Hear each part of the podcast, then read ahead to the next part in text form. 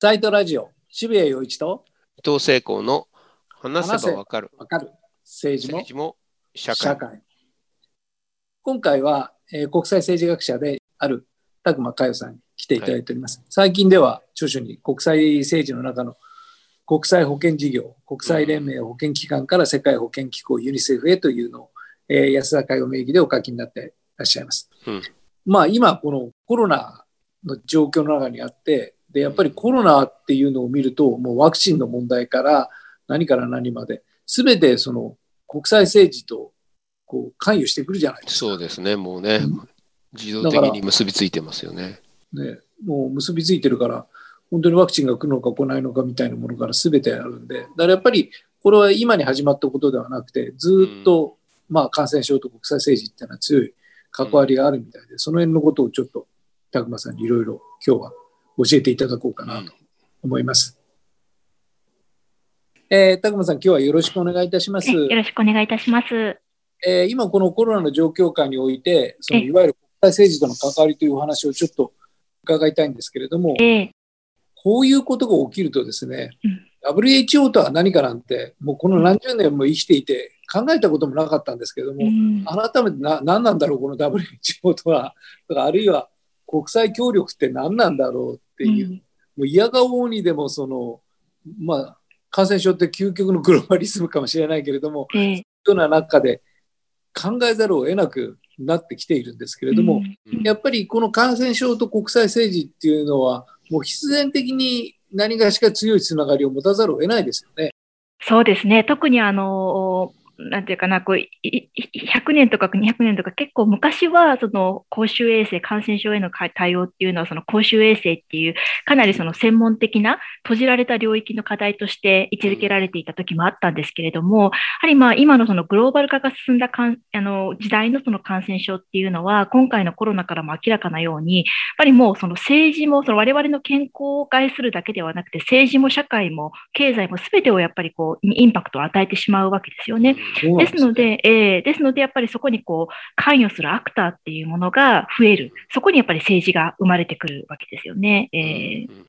だからアメリカと中国の位置なんて、普通に考えてると、まあ、仲悪いよなぐらいな感じだったのが、うん。まあ、今回の WHO、それこそアメリカが出ちゃうみたいなことになって、ああやっぱりうん国際政治の中において、こういうのってすごいシビアな問題だなという、素朴に我々は感じざるを得ないし、それから今のワクチンも、えー結局このワクチンがどこの国でどれだけやるのかっていうのも、本当にこれはなんかそのなんかヒューマニズムの世界ではなくてパワーポリティクスの世界。えーうん。めちゃめちゃ突きつけられて俺のところにはいつ回ってくるのかなっていうのがうん国際政治を考えざるを得ないといううんなんか伊藤さんどうですかねこの状況って。いや本当はもものすごくだから今あの戦争に匹敵するぐらいのくうん国と国との対立というか駆け引きがあるんだけど例えば日本にいるとあんまりその辺がこうちゃんと報道されないんでうんどこが今どのぐらい持ってるのかどこがどう抑えてしまっているのかとかってわからないですよね。うんでこれはあるわけですよね相当生もうものすごく生々しい争いが。えそうですね、まあ、そのそもそもその根本的なところをやっぱりあの抑えておかなきゃいけないと思うんですけれども、うんはい、例えばそういうその数に限りのある公共財をその平等にこう分け与えましょうっていうようなことが国内で問題になったときには、うん。政府がやっぱりいるわけですよね。政府がいるので、は政府がまあある程度こう、おその調整役としての機能を果たしてくれるわけですけれども、国際社会はやっぱり世界政府っていうものがないので、うん。まあ、そういうその調整的な役割を果たすものが存在しない限り、やっぱりそういうその競争とかカオスとか弱肉強食っていう状態にこうなってしまうわけなんですよね。やっぱりこの世界的にその途上国を中心とする感染症っていうのはやっぱり今までもあったわけですけれども、先進国も途上国も関係なくこの感染症が広がるっていうような状況は、本当にまああの初めてだったわけで、うんまあ、先進国もやっぱりそれだけやっぱり備えがなかったっていうことですよね。うんですので、まあそのおまあ、こういう緊急事態にそのおワクチン、数に限りのあるワクチンをどういうふうにその分配するのか、どういう論理でもって誰がその先にアクセスするのかっていうことに関するやっぱり土台とか、まあ、法あの法制度とか制度とかそういうものがもうほとんど整っていない状況ですので、まあ、カオスにならざるを得ないっていう のが多分今の現状なのかなと思いますね。嫌ですよね、えーそこに命が翻弄されてるって状況はとてもとても厳しいんですけれども、えー今の状況ってどういうふうに、高間さんご覧になっていらっしゃるんですか？そうですね。やっぱりその、まあ、そのなんなんとかと、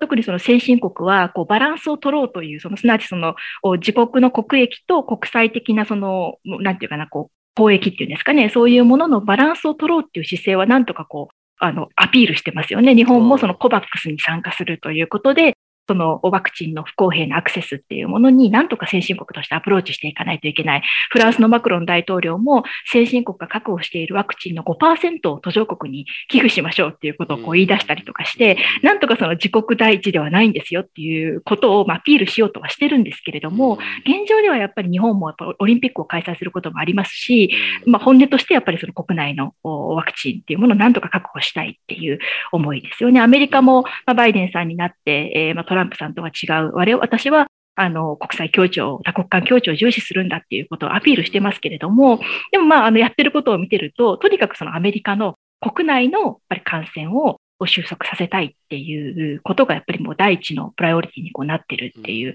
感じですので、まあ、あの見見た目的にはその国際協調と国益を両立させましょうっていうことをアピールしてますけれども、やってることとしてやっぱりその国益第一っていうのがあの現状なのかなと思いますね。えこれはもう、なんか事の必然としてそうなってしまうのか、それとも、例えば WHO ってこれなんでできたのかって、まあ、高間さんの本で読んだんですけれども、ーえ。ーあの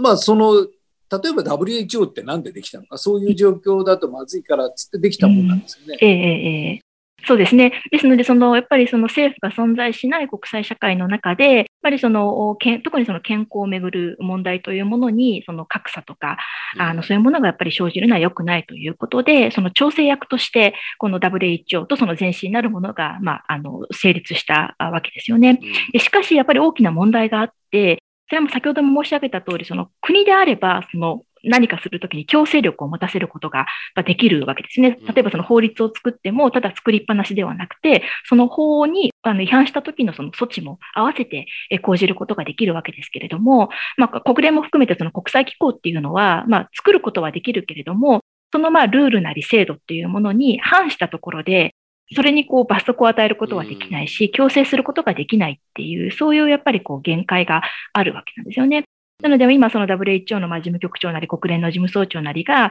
まあ、その不公平なアクセスの状況っていうものにまあ懸念を示して、なんとかそれをこう公平にアクセスしましょうよっていうことを訴えかけてますけれども、それはあくあくまでその訴えかけであって、こうしなさいっていう命令ではないわけですよね。ですので、まあ、その国々の協力とか、自発的な協力っていうものがないと、ぱりそういう枠組みっていうものをこう有効にこう機能させることができないっていう、そういうやっぱり国際社会の限界みたいなものがあるのかなと思います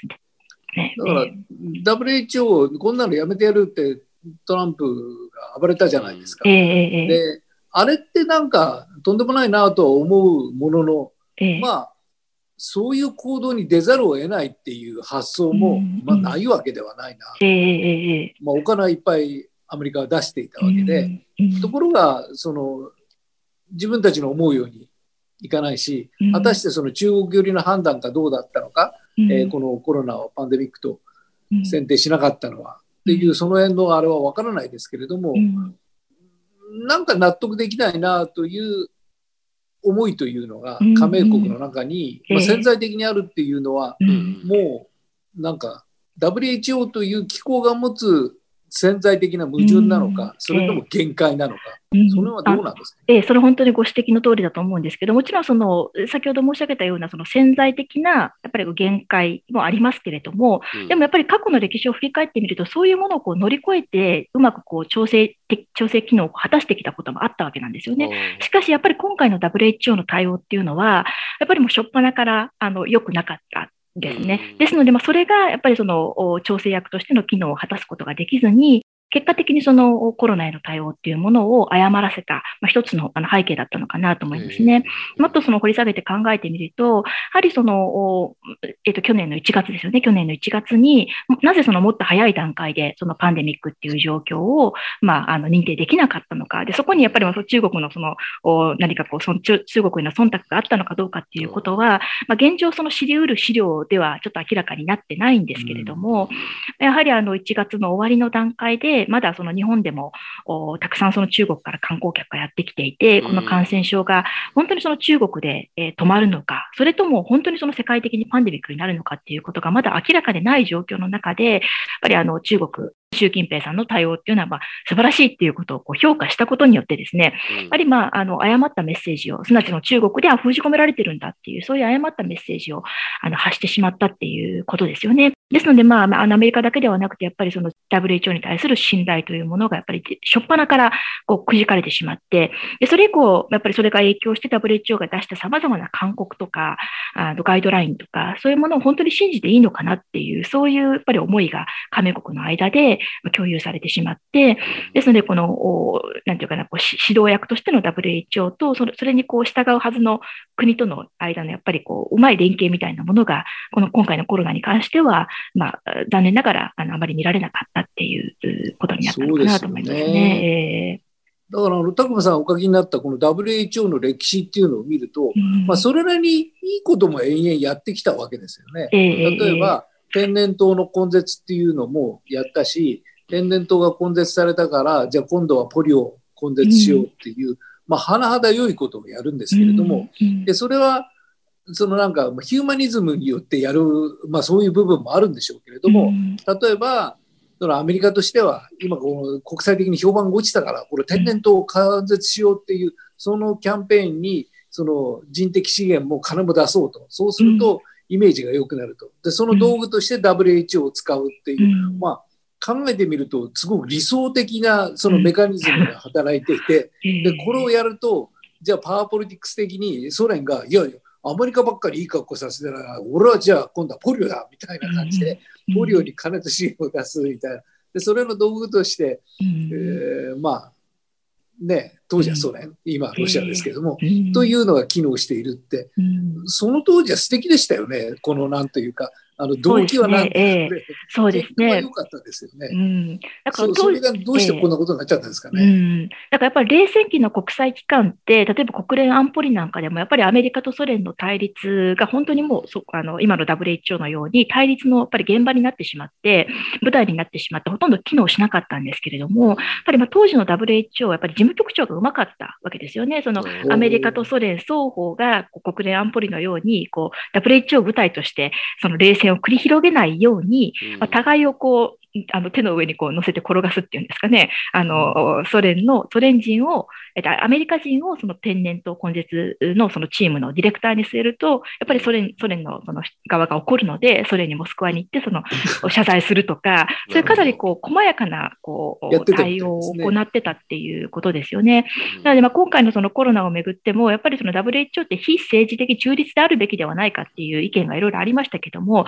個人的にはやっぱり中立にはこうなり得なくて、むしろそういうその、なんていうかな、こう、パワーポリティックスに翻弄されるんだっていうことを踏まえた上で、うまくその加盟国を転がすっていうんですかね、そういうその政治力みたいなものが、やっぱり事務局長には求められるんですよね。でも残念ながらやっぱり今の事務局長は、そういう部分でちょっと、あの、た、たけてないっていうか、あの、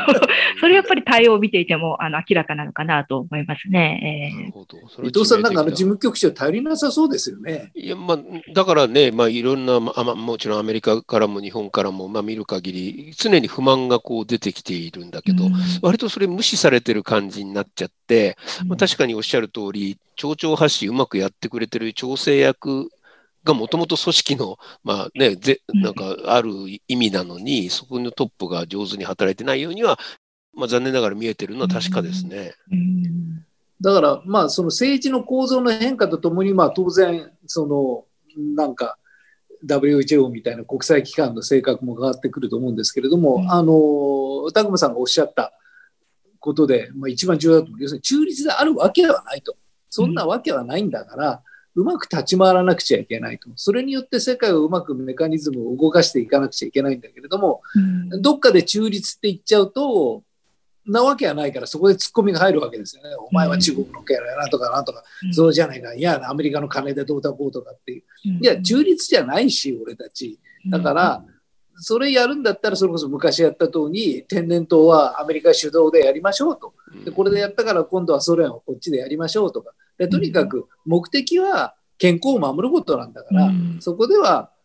とりあえずその中立であろうがなかろうが中国寄りだろうがアメリカ寄りだろうがとにかく皆さん病気なくなりゃいいじゃないですか、健康を守りましょうよっていう、まあ、甚だプラグマティックな発想をなんか言いにくくなってきちゃっているかなという、そんな感じがしますよね。だからそういう、そういう世界になってきちゃったことの繁栄の中にこんなコロナが起きちゃって、なんだかやることになっちゃってっていう感じがするんですけどね。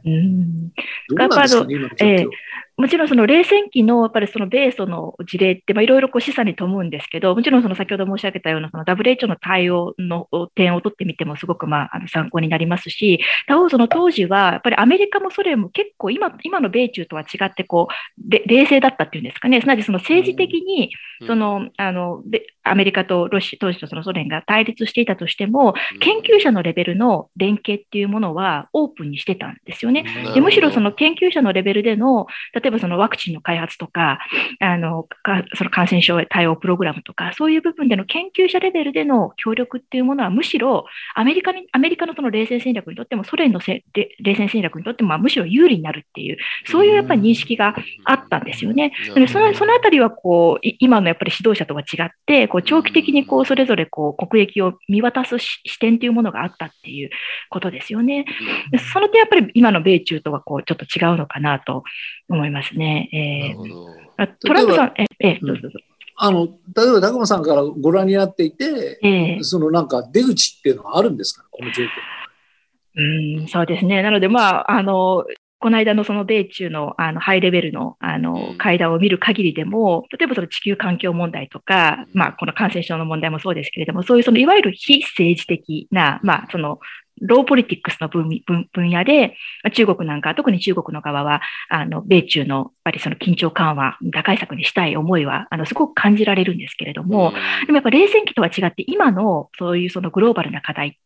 その感染症への対応に関しては、やっぱりプライバシーの問題とか、あとはその地球環境に関しても、まあそういう人権の問題とか、その固定化されてないっていうか、その地球環境の問題にも人権とかデモクラシーとか、そういう、なんていうかな、こう、あの、その他のやっぱりあのトピックスっていうものがやっぱり介在するわけですし、感染症への対応に関してもやっぱり同じなわけですよね。ですので、まあ、ここまでその米中の対立っていうものが、もうその価値に根ざす対立になってきている以上ですね、やっぱりまあ、あの環境に関しても感染症に関してもなかなかこう強調する、米中が簡単に強調するっていうことはあの難しいのかなと思いますね。でも唯一そのあの打開策があるとすれば、やっぱりそのこの米中の対立っていうのは多分米中だけに任せててもあの解決されることは多分ないと思うんですね。で、じゃあどうすればいいのかって言って、やっぱりそのその他の国がこう仲介的な役割を果たすっていうんですかね。例えばその WHO の改革に関しても、どこまでだったらその妥協できるのかっていうその妥協点みたいなものをこう探る上で、まあ、例えば日本がこう交渉のこう仲介役に入るとか、そういうことがあれば、あの何かこう前進することはできるのかもしれないですけれども、その意味でやっぱりその、まあ、日本をはじめとする、まあ、いわゆるそのミドルパワーの役割っていうのは、あのかなりこう増してきてるんではないのかなと思いますね。あの小学生みたいな質問で無知を無知を大前提にしてとんでもないことを聞くんですけれども、え。昔の冷戦って要するに、アメリカとソ連って、要するに軍事的にも拮抗していたと思うんですよね。経済的にはともかくわからないですけれども。うん、で、なんかそこでの緊張感と、今、アメリカと中国って僕は全然拮抗も何にもしてないと思うんですよね。経済力も軍事力も比較にもならないというか、圧倒的にアメリカが強い状況の中で、一応対立の体はなしているけれども、アメリカはなんかどこかにその舐めた感じがあるんですよね。だからまあトランプみたいな人が出てきてああいうことをやる。中国も一応建前上にはやるけれども、まあ昔ほどは言わなくなったですけど、我々は発展途上国なんだから、発展途上国としてのスタンスで言いますよって、すぐ開き直ったりして、どこかに所詮勝てる相手ではないけれども、でも俺たちもいつかアメリカと対等になるからっていうようなあって、でも世界地図的には一応米中対立って言っているって、これなんか本音と建前が全然ぐちゃぐちゃだから、そこでなんかややこしいことが全て起きているんじゃないかっていう素朴な小学生みたいな疑問があるんですけども。えー、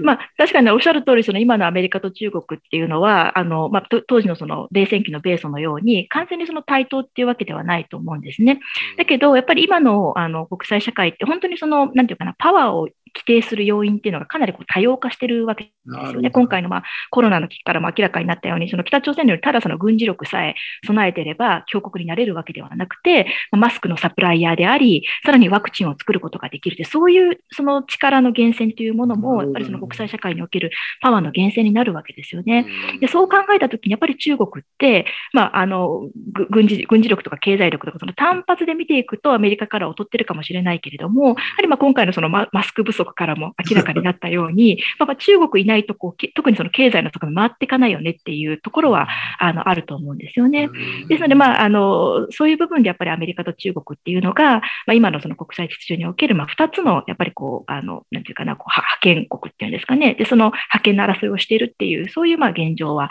あのあるのかなと思いますね。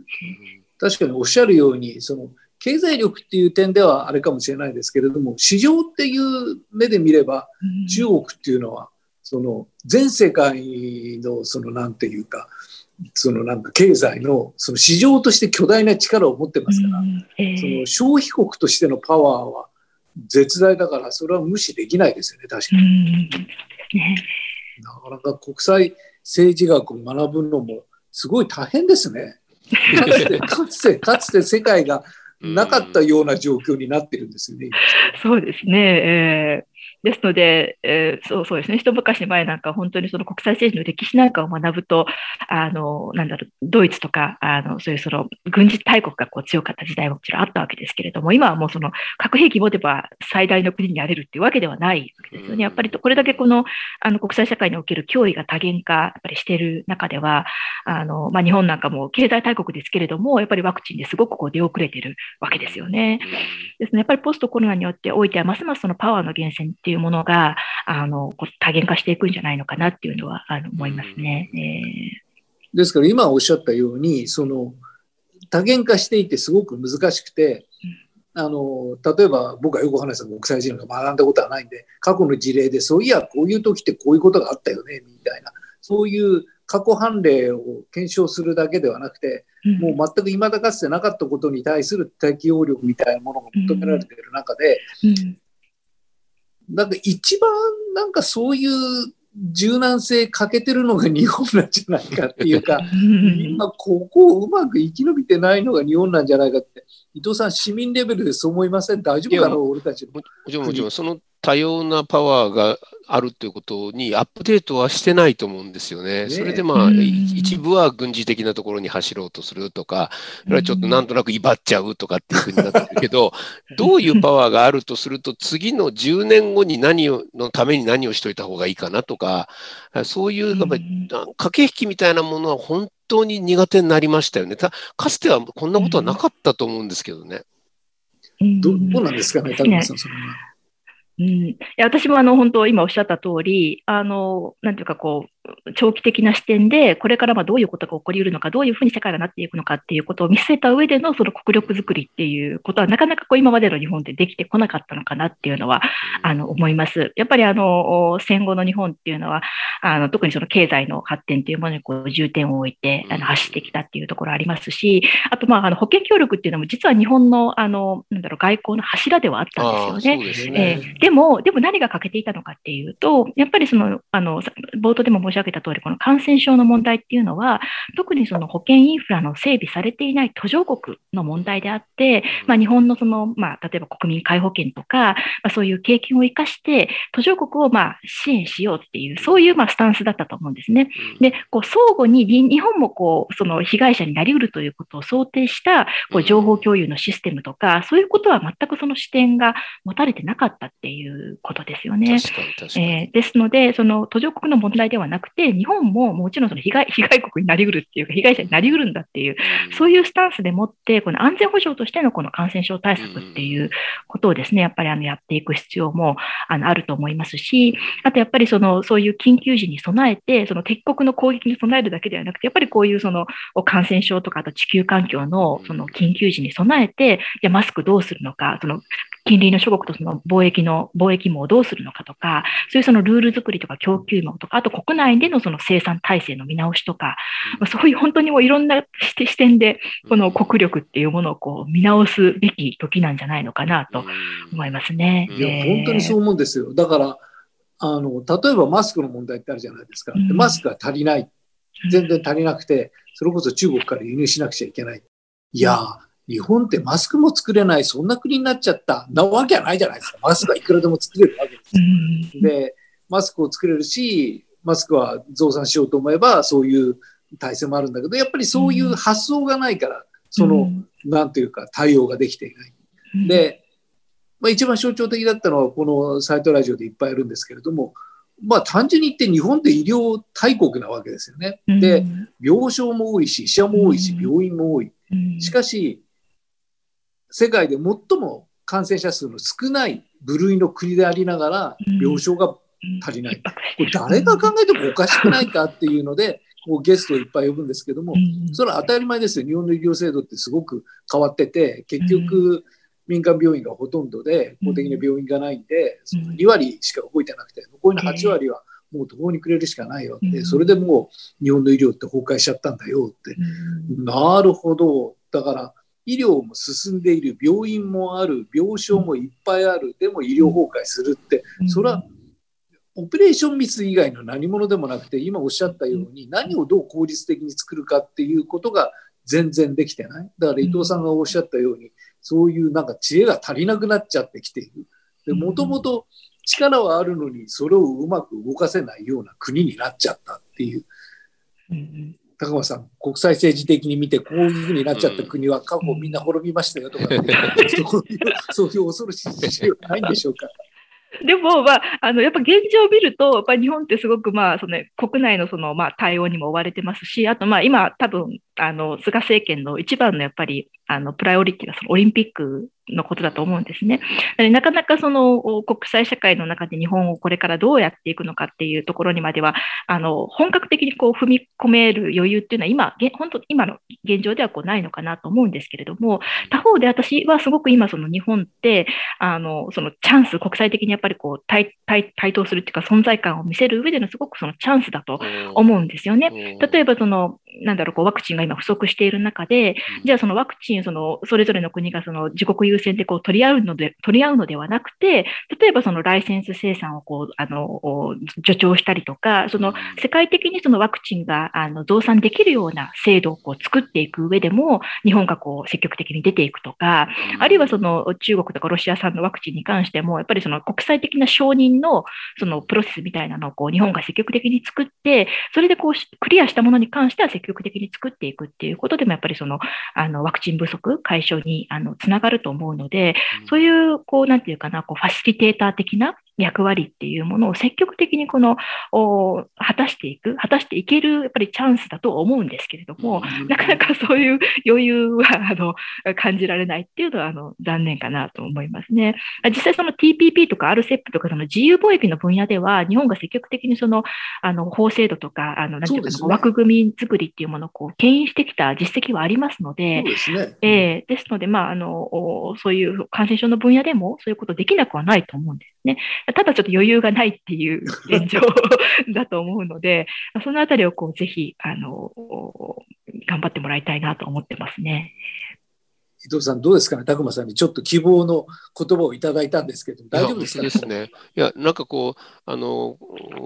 国境なき医師団をずっと取材して、ま、ね、まあ、ミッションの地を回ってるんですけど、いつも外国の人たちから聞くのは、本当に日本は調整役として、もう本当役立ってくれていたなんですよね。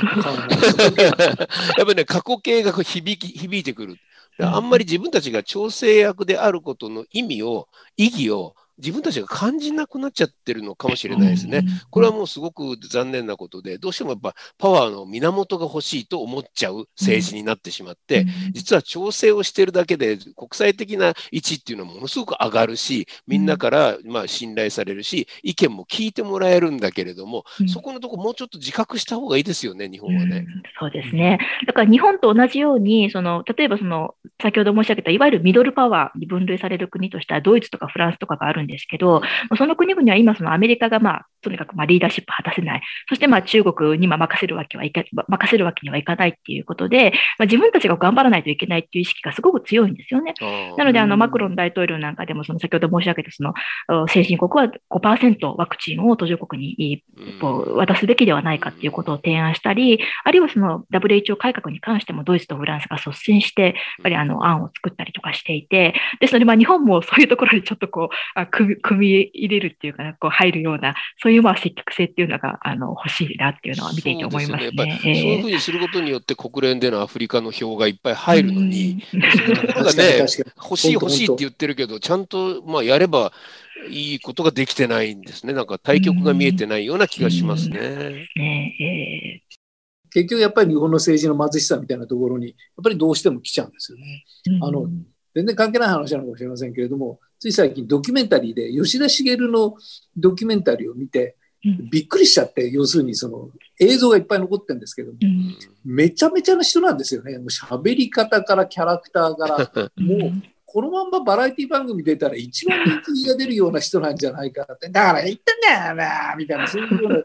この人、首相だったんだよな、しかも、まあさ、日本の戦後のありようを決めた人だよな。やっぱりこういう人って、やっぱり首相できてたんだなという、